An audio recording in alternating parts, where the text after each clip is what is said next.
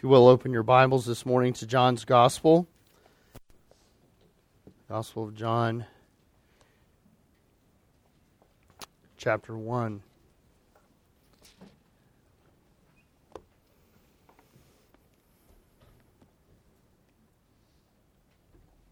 Somebody asked me a couple of days ago, they said, Well, what have you learned in a month of being sick?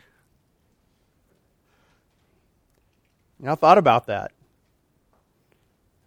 I think I've, I hope I have, at least, learned a number of things. One of which is the frailty that each one of us possesses and the infinite power of God revealed in His Word. And how much we are dependent upon His Word to accomplish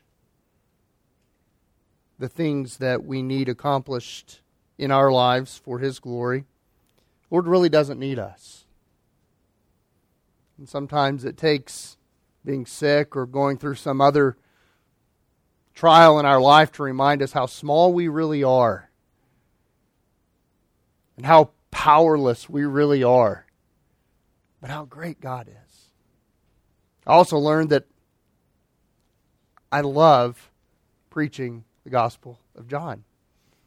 And I can't wait to dive back into it with you this morning. So let's pick up in verse 29, which we looked at it two weeks ago. But let's pick up in verse 29 because it really fits with verses 29 through 34, and we only got through verse 29 last time. But let's pick it up there, and then we'll look at verses 30 and 30 through 34 this morning with the Lord's help. The next day, he saw, he meaning John the Baptist, saw Jesus coming to him. And he said, Behold, the Lamb of God who takes away the sin of the world. This is he on behalf of whom I said, After me comes a man who has a higher rank than I, for he existed before me. I did not recognize him. But so that he might be manifested to Israel, I came baptizing in water. John testified, saying, I have seen the Spirit descending as a dove out of heaven, and he remained upon him. I did not recognize him, but he who sent me to baptize in water said to me, He upon whom you see the Spirit descending and remaining upon him, this is the one who baptizes in the Holy Spirit. I myself have seen and have testified that this is the Son of God. Father, by your own unique work of the Word in the hand of the Spirit, cause us, each one of us here this morning, to be able to leave this place and to say with John, I have seen, I have testified, this Jesus is the Son of God, the Lamb of God, who takes away the sin of the world. May we say this with John and mean it with every fiber in our being. Work your saving purposes in all of us this morning. We pray for the precious name, for the sake of this Lamb Jesus. And in his power, we stand and we pray these things. Amen. John, you remember me saying two weeks ago that in verse 29, John the Baptist has just announced the most cataclysmic change in the history of the world up to that point. The whole world, as we might sing at Christmas, lie in darkness, awaiting the coming of the Messiah. And up to that point, with the world, the best they could do was look forward to the coming of the Messiah, to foretell the coming of Messiah, to shadow and type the coming of the Messiah. But John the Baptist has the unique privilege as the final human prophet to stand and say, Behold, now is the time. Behold, this is the place. Behold, this is the person for whom you have all waited. The Lamb of God who takes away, not may take away, not can take away, not has potential to take away, but who affirmatively takes away the sin of the world. His exclamatory cry of behold is not simply, oh, look and see, look. But it is rather, you remember, a call to follow this lamb, a call to trust this lamb, a call to believe this lamb. And in this brief statement, he points out the saving truth about Jesus of Nazareth. He is the sacrificial, substitutionary lamb from God. No other can fit that description. He is the only Savior for the world. And you remember uh, when we were together last that, that we went into John's 10 usages of the term world and how he uses that one word throughout his gospel, so that we came to the conclusion that John's use here is not that he saves the, all the world from all their sin, rather, he is the only Savior for all the world the only name given among men under heaven whereby we must be saved. This is John's exclamatory statement, but that's not the end of his pronouncement, as we see in verses 30 through 34. While the things we discussed last time in verse 29 are true and they are glorious, they are only as true and they are only as glorious as the authenticity and the authority of the one who claims these truths about himself. In other words, Jesus is no different than all of the myriads of people who came before him claiming to be Messiah if he cannot authenticate and he cannot demonstrate authority that backs these claims up. And that is really the essence of verses 30 through 34 as we confirm the identity of Messiah. And so, here in the second half of John's glorious pronouncement, he points to the weight and he, and he spells out for us the power of his previous statement, verifying both things about Jesus his authenticity and his authority. We look at verse 29, don't we? And we say, Wow, what a glorious statement. Behold the Lamb of God who takes away the sin of the world. And we should marvel at that. We should be moved by that. This Jesus, so long awaited. We didn't have to wait. We were born with all of this ready for us to read and understand and believe but placing ourselves in their shoes. That long awaited Messiah had come.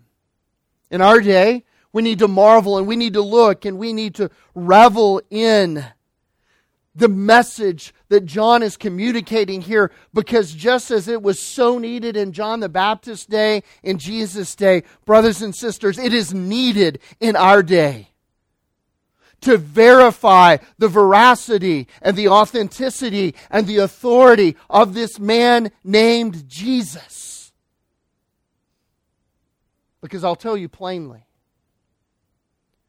evangelicalism in America has a problem. Evangelicalism in America has a problem. And the problem of evangelicalism in America is not over style, it's not over uh, differences of practice, it is not in competing camps or denominations. the problem of evangelicalism in America on this day, and I mean this literally, not using hyperbole, but this very morning, the problem of evangelicalism and too many churches, I fear, even in our own community, is a false Jesus. Not the Jesus John the Baptist is proclaiming. I think Corey mentioned it might have been Sam. Sorry, guys. COVID brain fog. One of you, I think, mentioned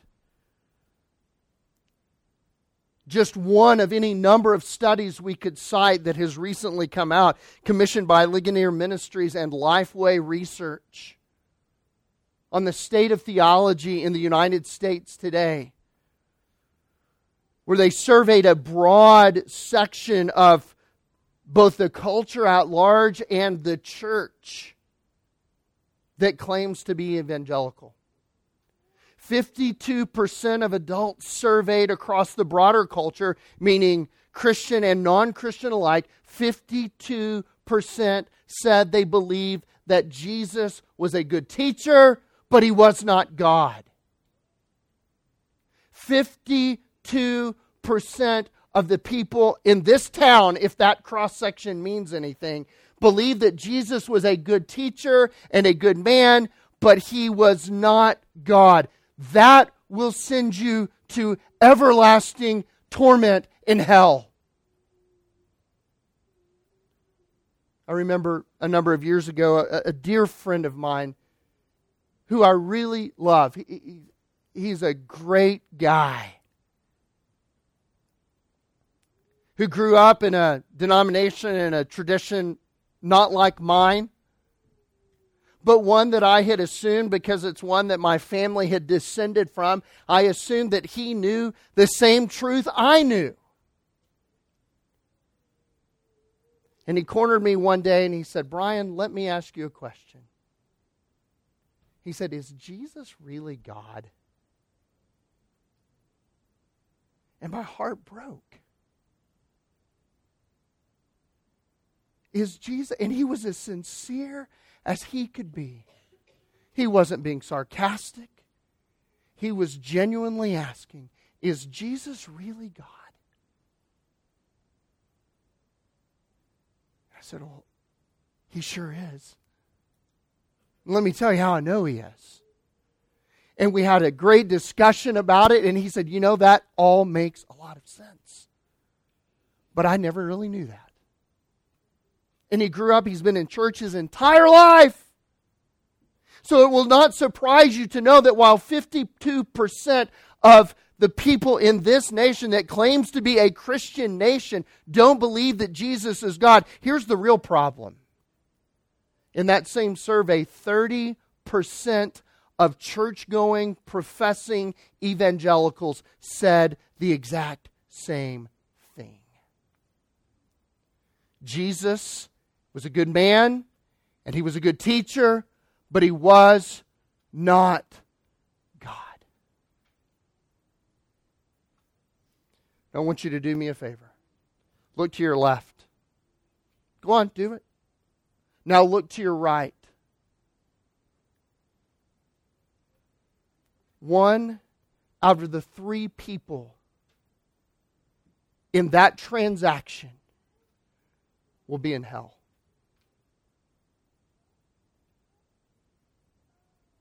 One in three evangelicals, your neighbor to your right, yourself, and your neighbor to your left, if that survey holds, brothers and sisters,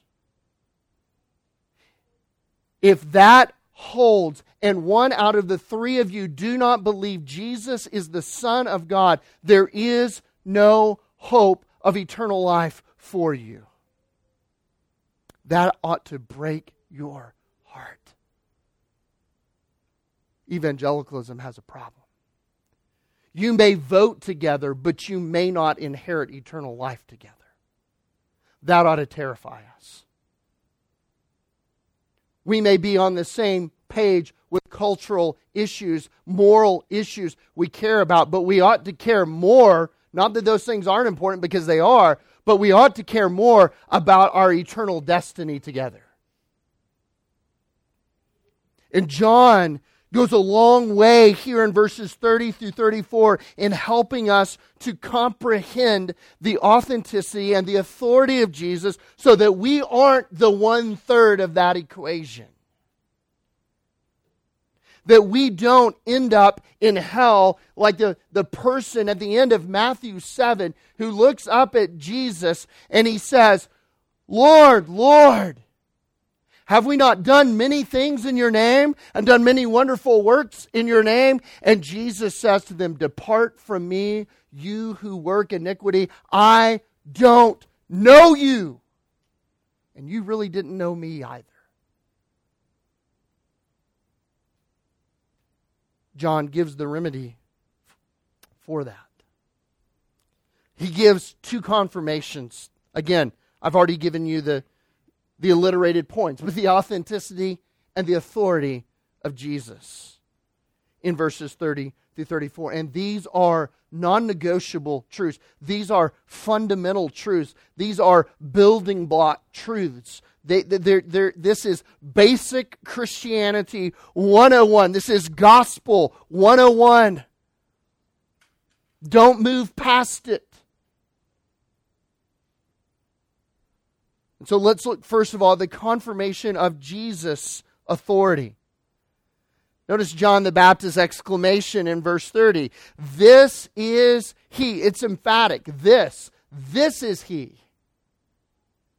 I can't emphasize it or exclaim it any more clearly. This one, this man right here is the one of whom I have said, one is coming after me who ranks above me.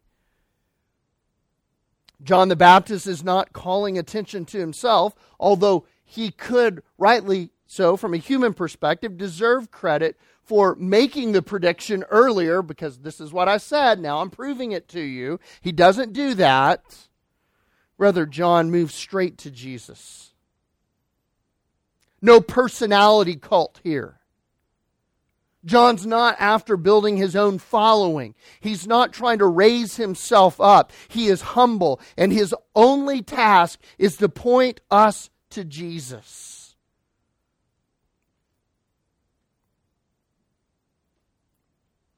While John is careful in emphasizing as the driving force of his gospel the deity of Jesus, I want you to notice just quickly as an aside but an aside with meaning here, he says, After me comes a man.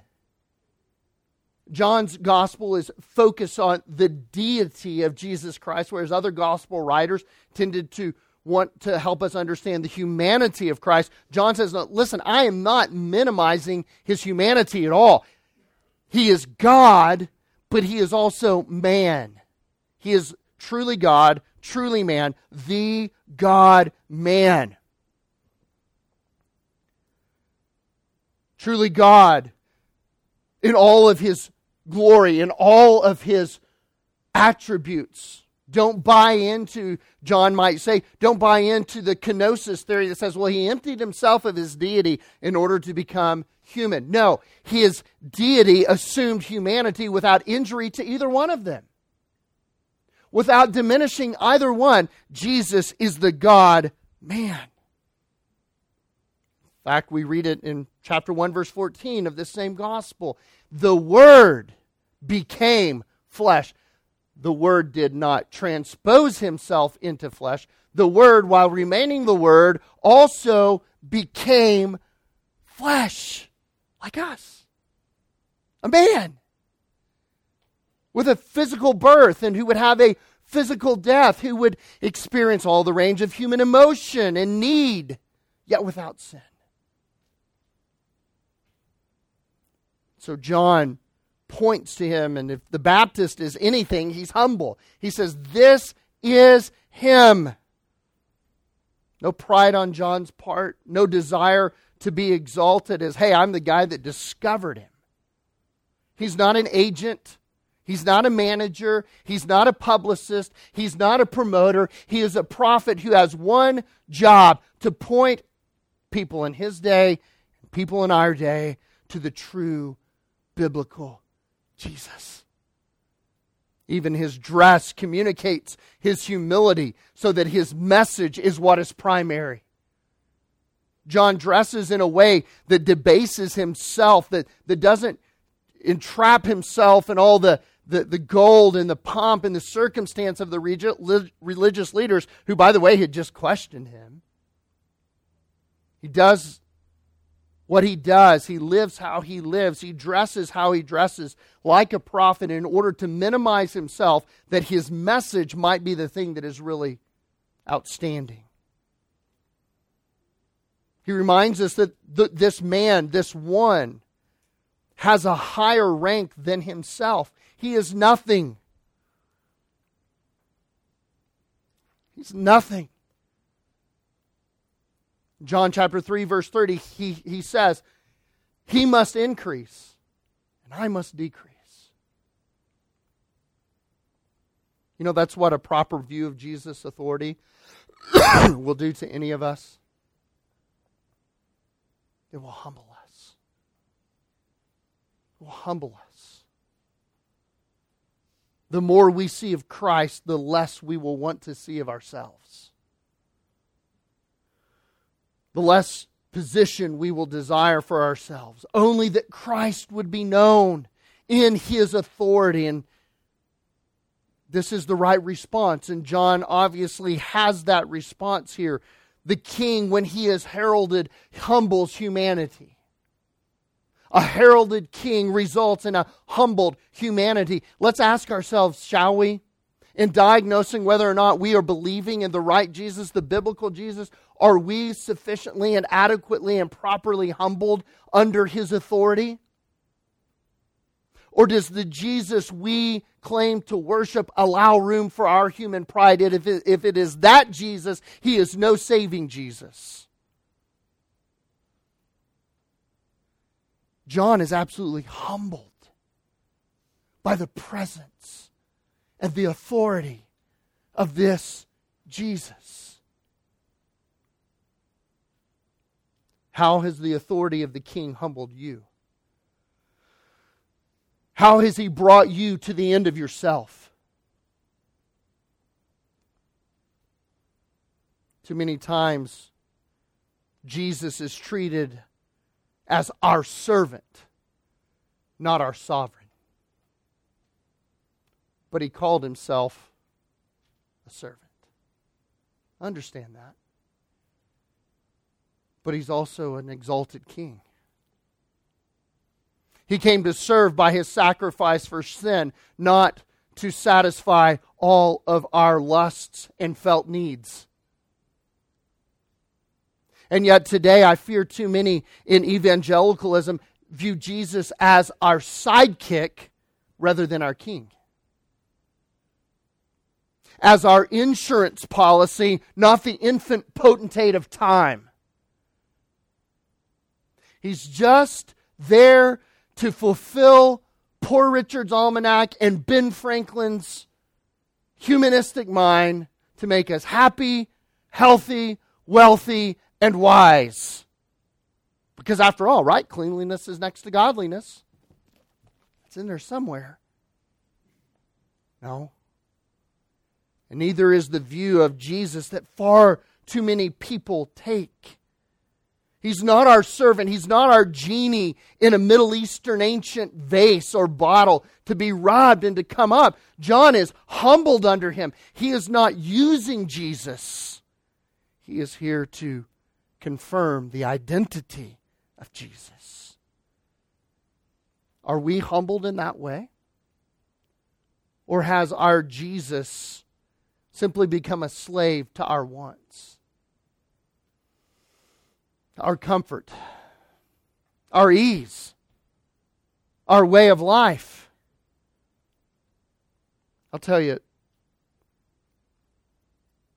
it's really good for us to interact with, to read about, and to know and have relationships with Christians in other parts of the world, not like America.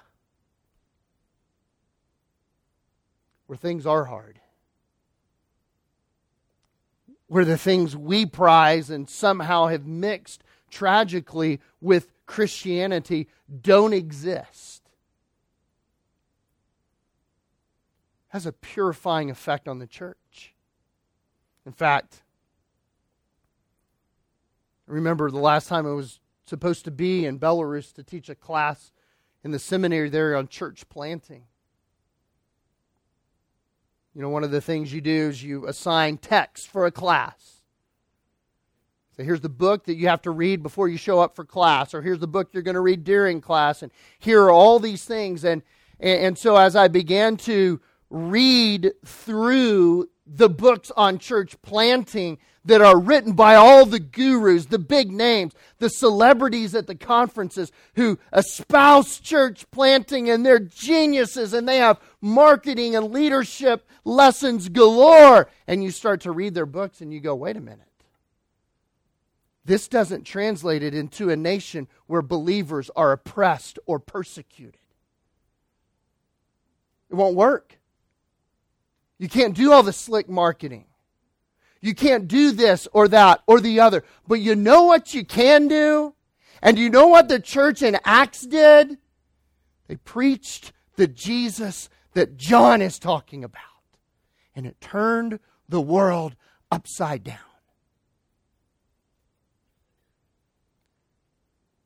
Oh, we need to get a right view of the authority of Jesus. Not our modern conception of Jesus that's been adulterated and made filthy by our own vain and idolatrous imaginations. Verses 30 and 31, we have several factors that exalt the authority of Christ here, and they lead to John's humility. And I would beg you, as my brothers and sisters in Christ, and if you're here this morning and you are not a son or a daughter of Jesus and the King, that you would hear this as well and you would become, by believing on him, a son and a daughter of the King. Be humbled by these things so that you may be changed by them. Number one, John says his authority stems from this He existed before me.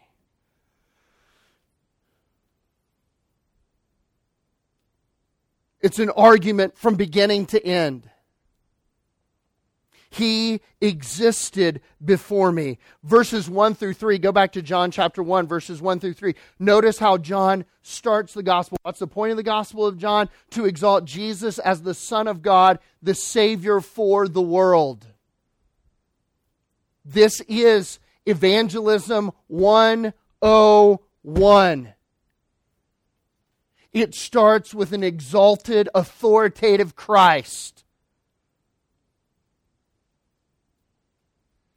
In the beginning was the Word, and the Word was with God, and the Word was God. He was in the beginning with God. All things came into being through Him.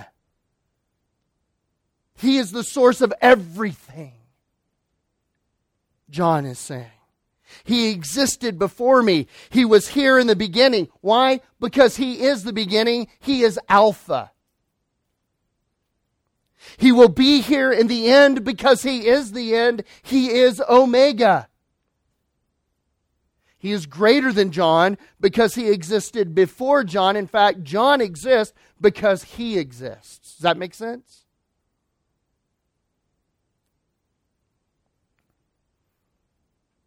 How many of you have ever had one of those humbling experiences where you get a little bit proud and a little bit cocky and you become a self made individual, and then somebody reminds you, uh, hey, don't forget,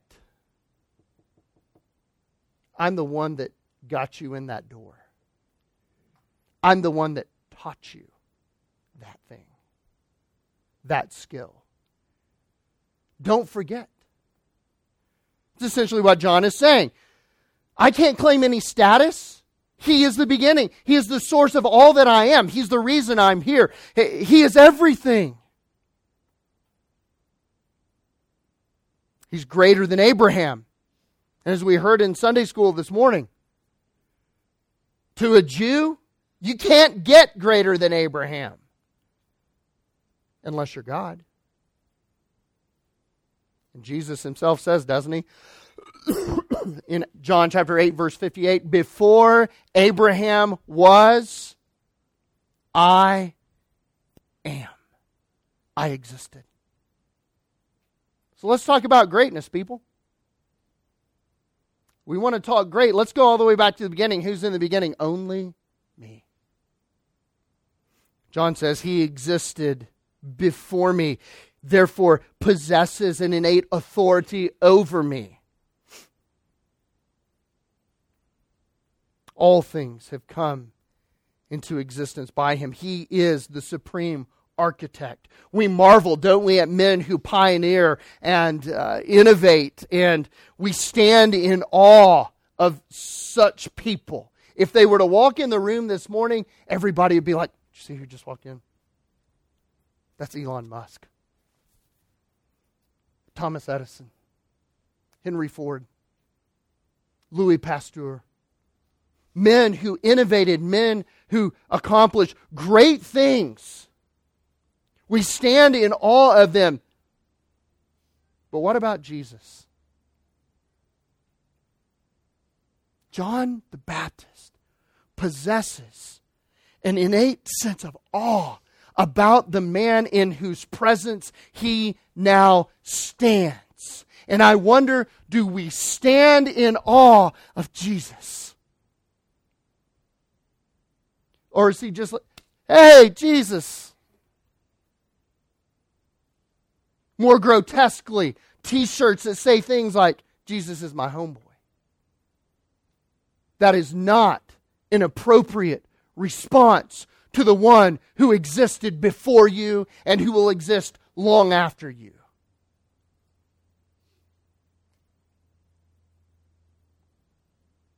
He is the supreme architect. He is not something to be treated lightly.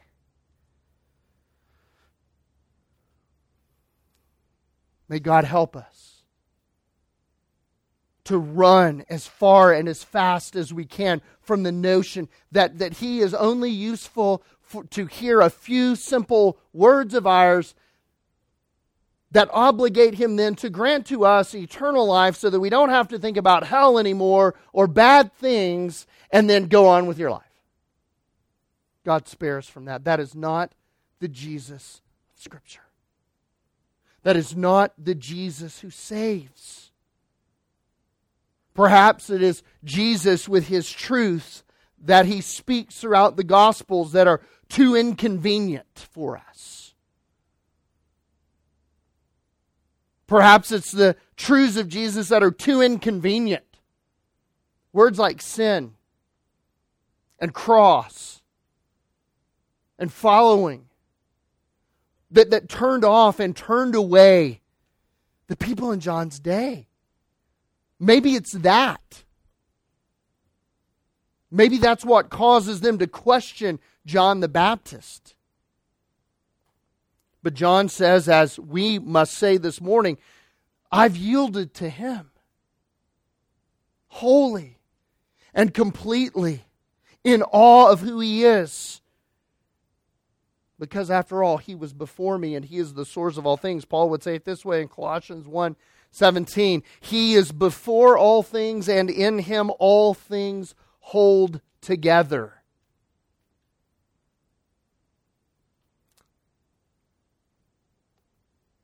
karl marx and his ilk and his school ought to be glad they couldn't destroy god because in destroying god they would have destroyed themselves in the very next instant he literally holds your next heartbeat in his hand.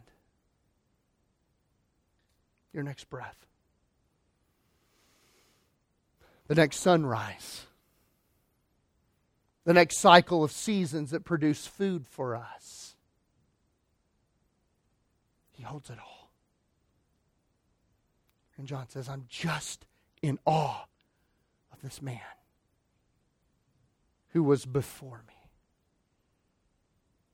what awe filled reverence that is due to Jesus Christ.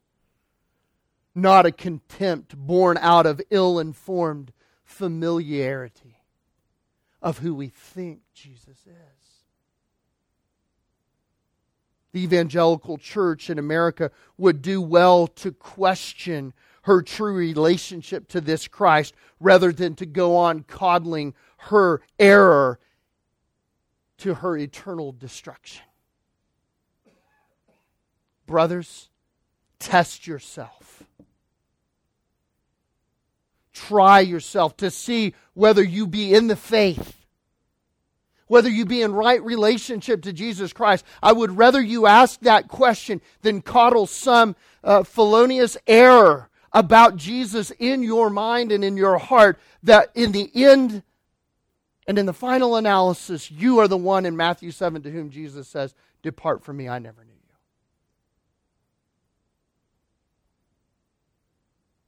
Some of you sitting in the room this morning have come to me at various points in 20 years and asked me what I consider to be the greatest question, maybe, that could be asked. Brian, do you see any fruit in my life that would tell you I'm a Christian? That makes my heart rejoice.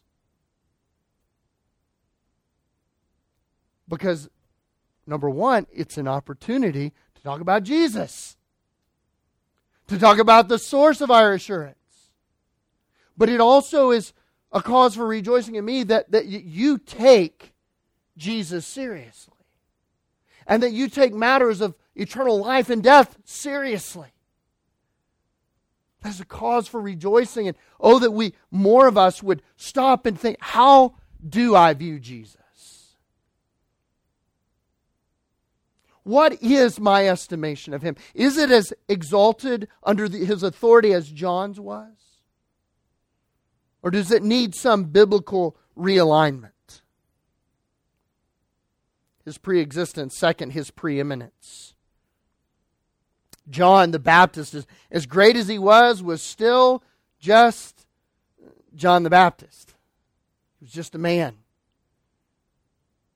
He was just like you and I. Aside from the fact that he had received divine direct revelation from God, he's just a man. Nothing overtly noteworthy about him. But as a man, the overwhelming greatness of Jesus still stupefied. He's Jesus' cousin. He's descended from a priestly line.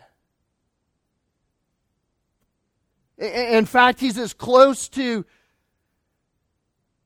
fulfilling the offices of Jesus as any human being had ever come. He was both a prophet and a priest. He just wasn't a king.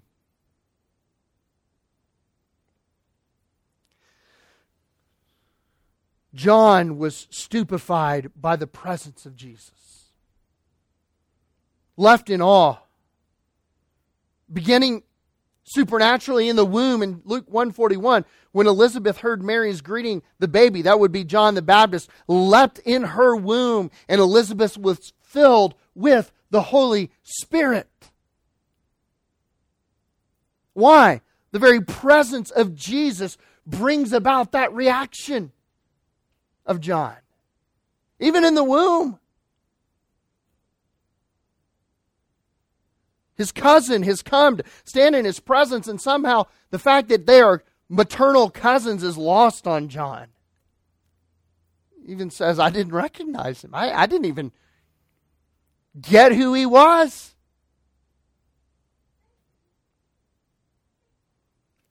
In fact, go, go to Luke chapter 7.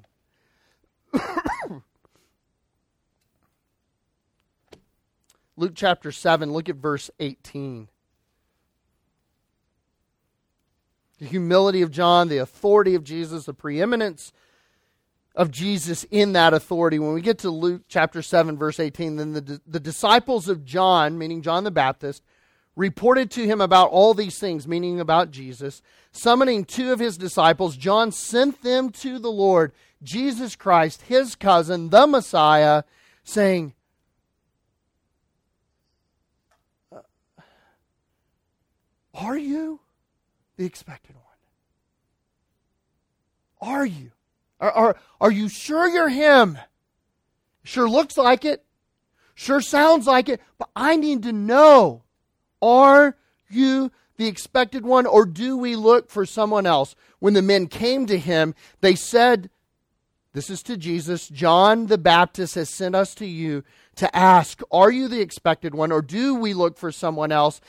At that very time, he cured many people of diseases and affliction and evil spirits, and he gave sight to many who were blind. And he answered and said to them, Go and report to John what you have heard and seen.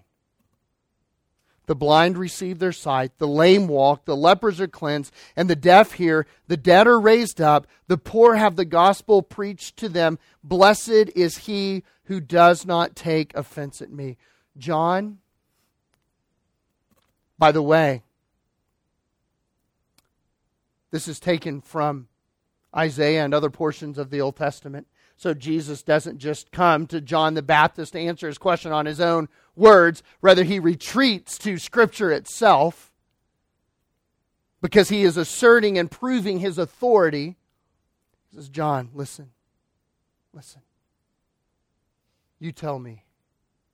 Here's all the things that I've done. You know I've done them. Your disciples have seen me do them. The Old Testament says that this is what the Messiah will do. John, you tell me. Who am I? It's got to be you. John, don't be scandalized. Don't fall away. Don't be troubled. I am He. What preeminence? John the Baptist, again, just a man. He can say, I, I didn't know who he was. I struggled. I, I questioned. I, I, he says here in the text in, in John chapter 1, I did not recognize him. I didn't. It was struggle. I, I understand now, but I didn't always understand. Understood in the womb, but I had a little, you know, lapse of cognition there. At various points in my life, I, I didn't recognize him. I'm, I'm simply the forerunner, sin ahead. Jesus is preeminent, though. I know this now. Everything about his ministry was for laying the groundwork of a greater ministry to come. A ministry based on the authority of Scripture already revealed, given through the prophets before him. Jesus is built on that.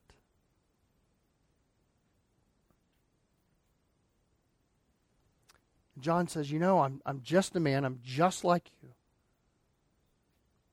I struggled I wrestled. But this much I know. He is authoritatively pre existent. That's why I'm here. He is authoritative, authoritatively preeminent. That's why he sent me to prepare the way. But know this He is the Messiah. Know this you must get him right.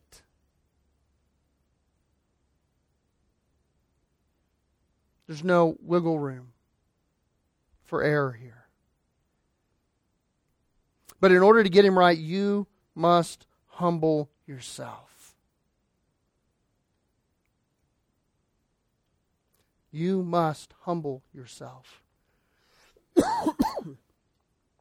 We don't really have time this morning to talk about how John finishes out this section, this event. When he speaks of Jesus' baptism, we'll have to wait and save that for next week to, to jump in there. But John essentially says as much in the baptism of Jesus, we find the authority. And we find the authority authenticated. This is Him. And our response, brothers and sisters, has to be this He ranks higher than me. he ranks higher than me. He ranks higher than you. He ranks higher than the church. He ranks higher than everything in this world, so that all of our trust has to be in Him.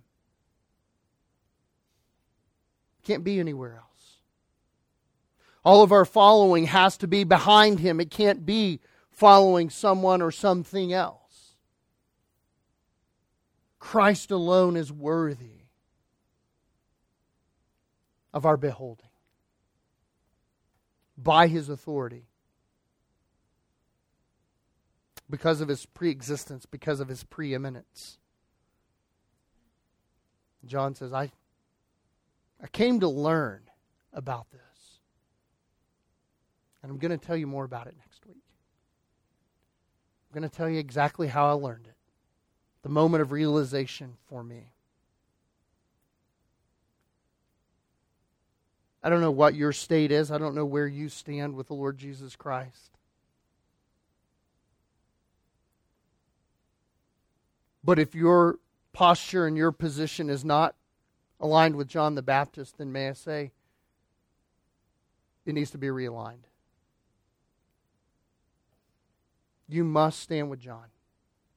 This is the only Lamb to take away the sin of the world. He is the Son of God who absolutely does take away the sins of all who believe. And all that come to him, Jesus says later in this gospel, I will not cast out,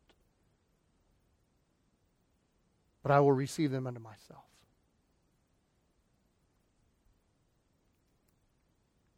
That must be our heart. That must be our posture. That must be our humble position before Him that you are He.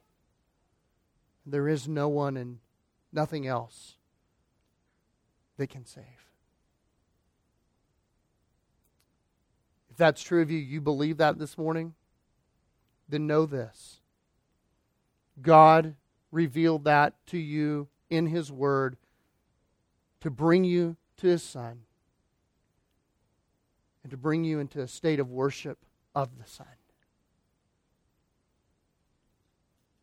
That's your purpose in life now the worship of the Lamb. If that's not your position before Jesus Christ, then you must turn to Him. There is no salvation, there is no forgiveness of sin apart from this one who is the authoritative pre existent, preeminent Son of God. There is no salvation in anyone else. Maybe you've played games, maybe you've been in church your whole life, maybe you've gone through all the motions, but you really don't know where you stand with Christ. You've never given it much thought. Jesus is just like any other character in the Bible to you. Then may I encourage you, compel you, exhort you to run to the Jesus that John has revealed here. The pre existent, preeminent Lamb of God, who is your only hope for salvation. And apart from him, there is no salvation. Doesn't ma- matter what experience we've had, doesn't matter what we've been involved in in our life, doesn't matter how long we've been a church member. None of those things matter outside of a personal relationship, belief in this one who is the Lamb of God. Let's bow our heads and pray. Father, thank you for your word. Thank you for the truths that you have revealed in it. May our view of Jesus be corrected and informed by the Scripture and by the Spirit. So that we do not hold vainly or falsely to a well meaning, well intended Jesus, but not a saving Jesus. Lord, direct our thoughts to you as you would have us to see you and know you in, in the Scriptures. The pre existent, preeminent one who possesses all authority in heaven and on earth, who alone forgives sin. Cause us to marvel and worship and even weep at your feet for your goodness, for your power to cleanse us from sin. Father, those who are here who are saved, cause them to rejoice. Those who are here and unsaved, cause them to repent and to turn from whatever distraction it is that is keeping them away from Jesus and to turn their eyes in faith to Him alone this morning. We pray this all in your Son's precious name. Amen.